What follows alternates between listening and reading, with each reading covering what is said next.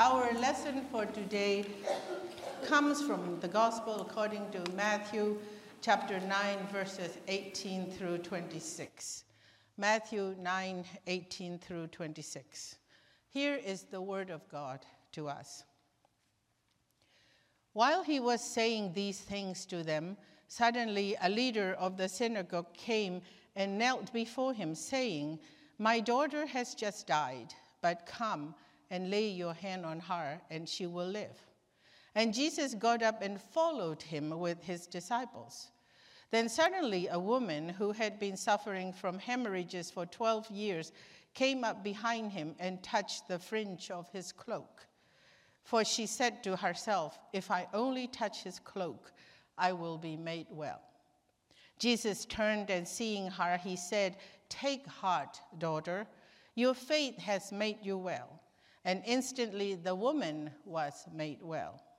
When Jesus came to the leader's house and saw the flute players and the crowd making a commotion, he said, Go away, for the girl is not dead, but sleeping.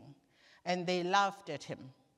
But when the crowd had been put outside, he went in and took her by the hand, and the girl got up.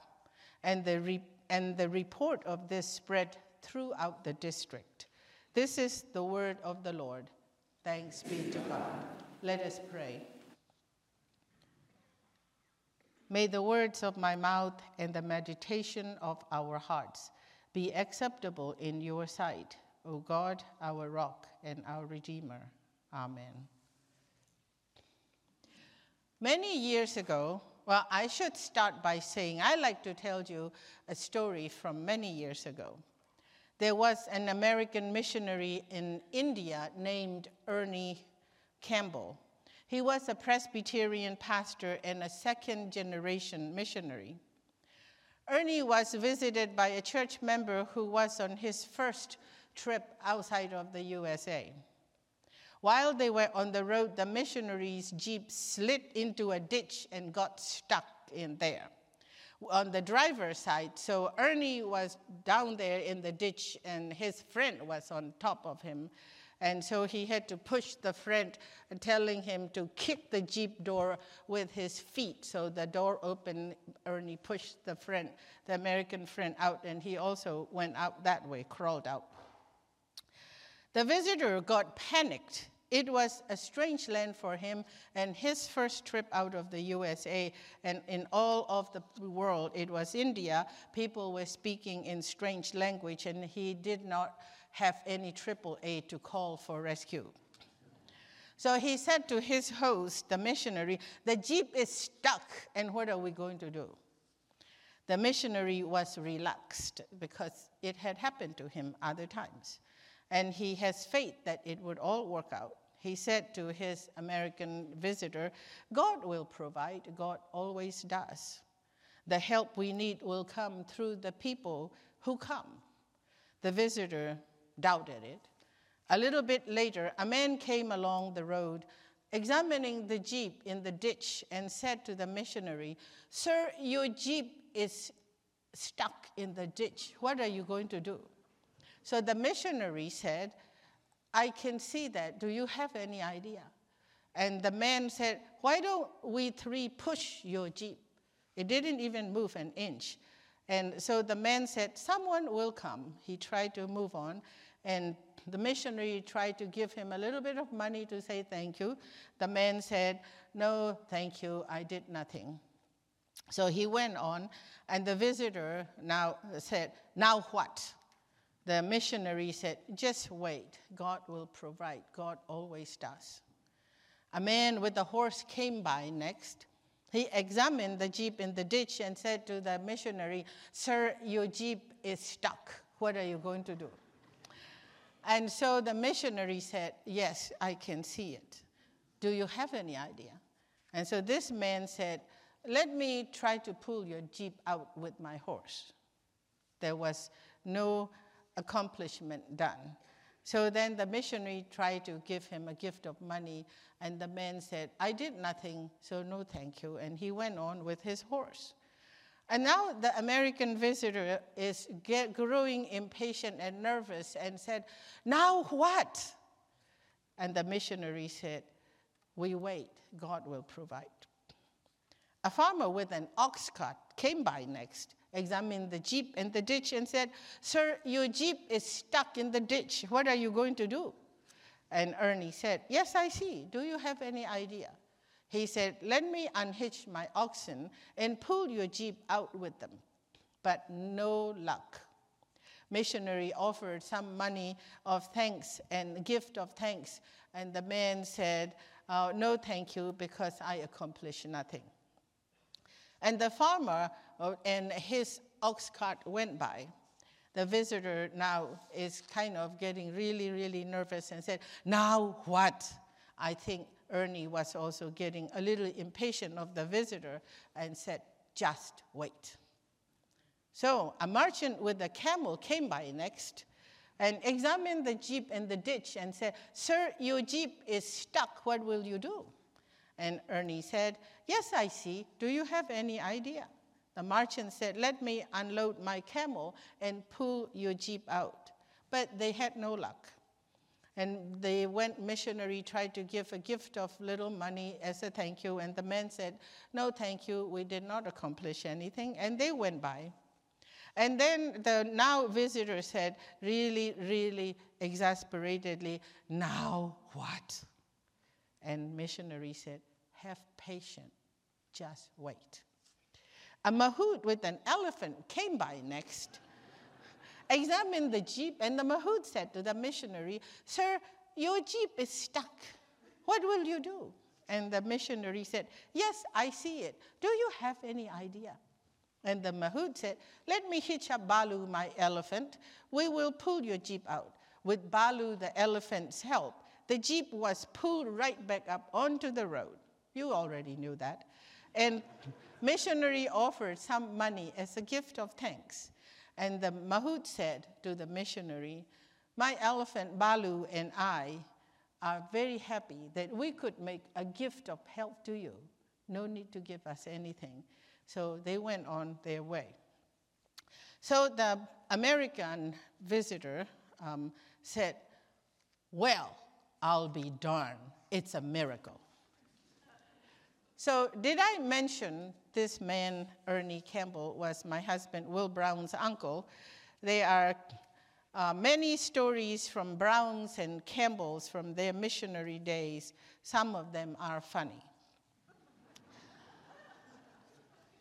what is a miracle, anyways, for us today? A, miracle is an extraordinary event, only possible with God's involvement. In the Gospel according to Matthew chapter 8 and 9, we find series of miracles of extra, extraordinary events, only possible with God's involvement. In chapter 8 of the Gospel according to Matthew, we see Jesus heals a leper. Jesus heals a centurion servant in absentia. Jesus restores Peter's mother in law and other people back to health. Jesus stills a storm. Jesus exorcises demoniacs. Jesus heals a paralytic carried to him by the friends. In chapter 9 today, we hear that Jesus actually resurrected a religious leader's daughter and heals a woman who had been bleeding for 12 years. In all these miracles, there is one common theme no one is healed because they were worthy. Everyone is included in the possibility of God's grace. Moreover, while faith is lifted by Jesus, it is not mandatory. In the Bible, we see the stories that Jesus sometimes heals and recognizes the faith of the patient who needs healing.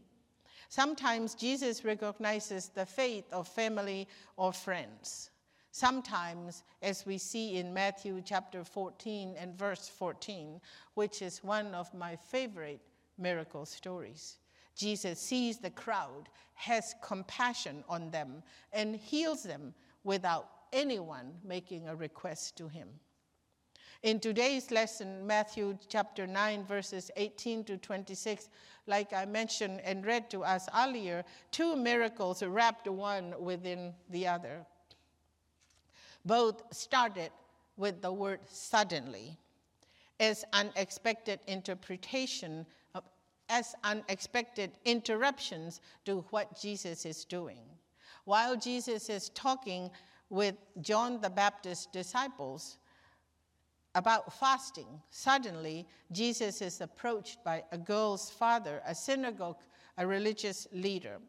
In the gospel, according to Mark's version, he has a name, Jairus, and who says, My daughter has died, but come and lay your hand and lay your hand on her, and she will live. Professor Douglas Hare, who wrote the interpretation commentary on Matthew reminds us on how radical this is. Matthew radically alters the situation by reporting that the girl is already dead when the father comes to Jesus. The father's request, therefore, is not for a healing of an illness, but for a resurrection from the dead. In other words, this synagogue leader is asking Jesus for a miracle to resurrect his already dead beloved daughter. And Jesus got up and followed him with his disciples. Again, the word suddenly, a woman who has been bleeding for 12 years comes from behind Jesus. She believes that if she even touches the cloak of Jesus, she would be made well.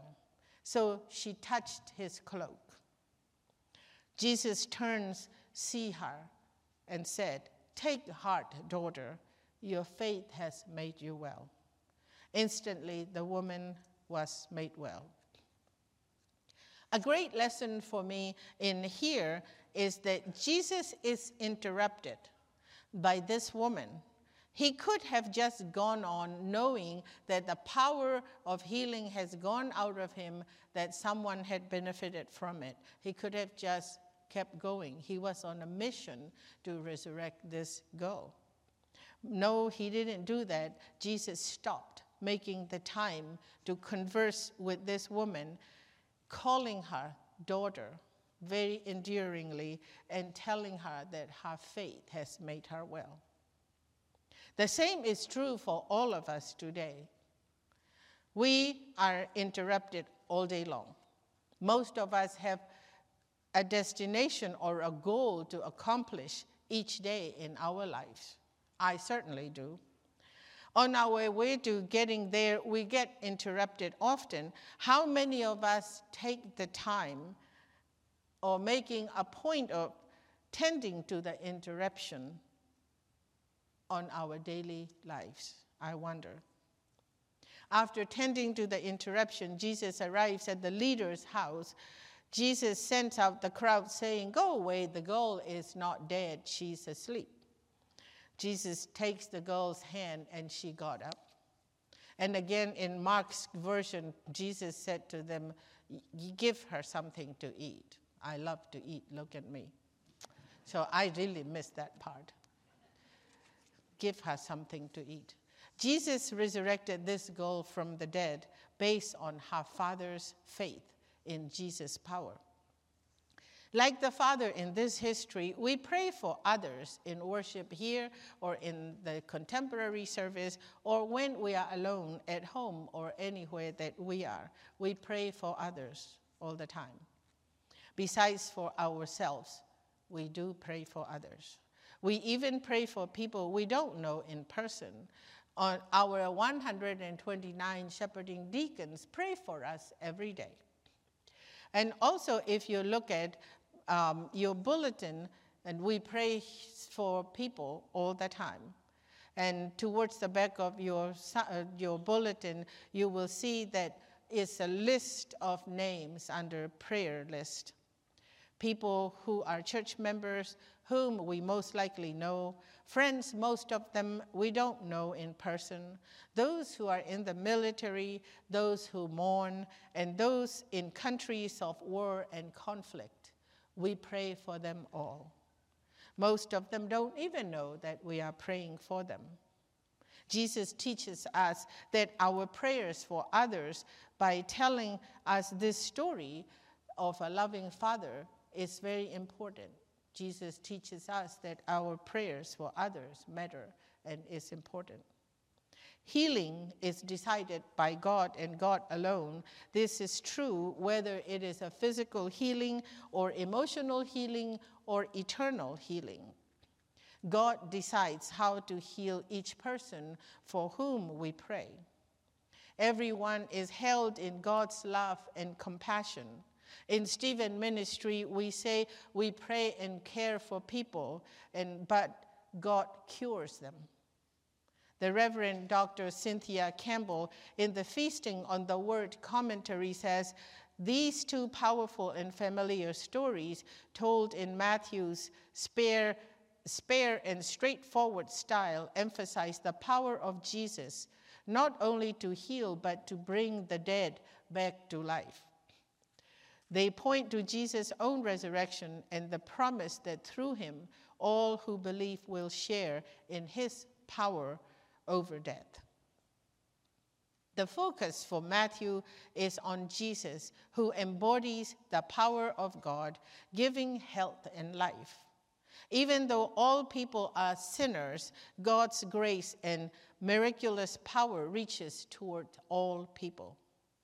Professor Guy Nave says that both the child's father and the woman with bleeding have faith not only in the healing power of Jesus, but also in the mercy of Jesus.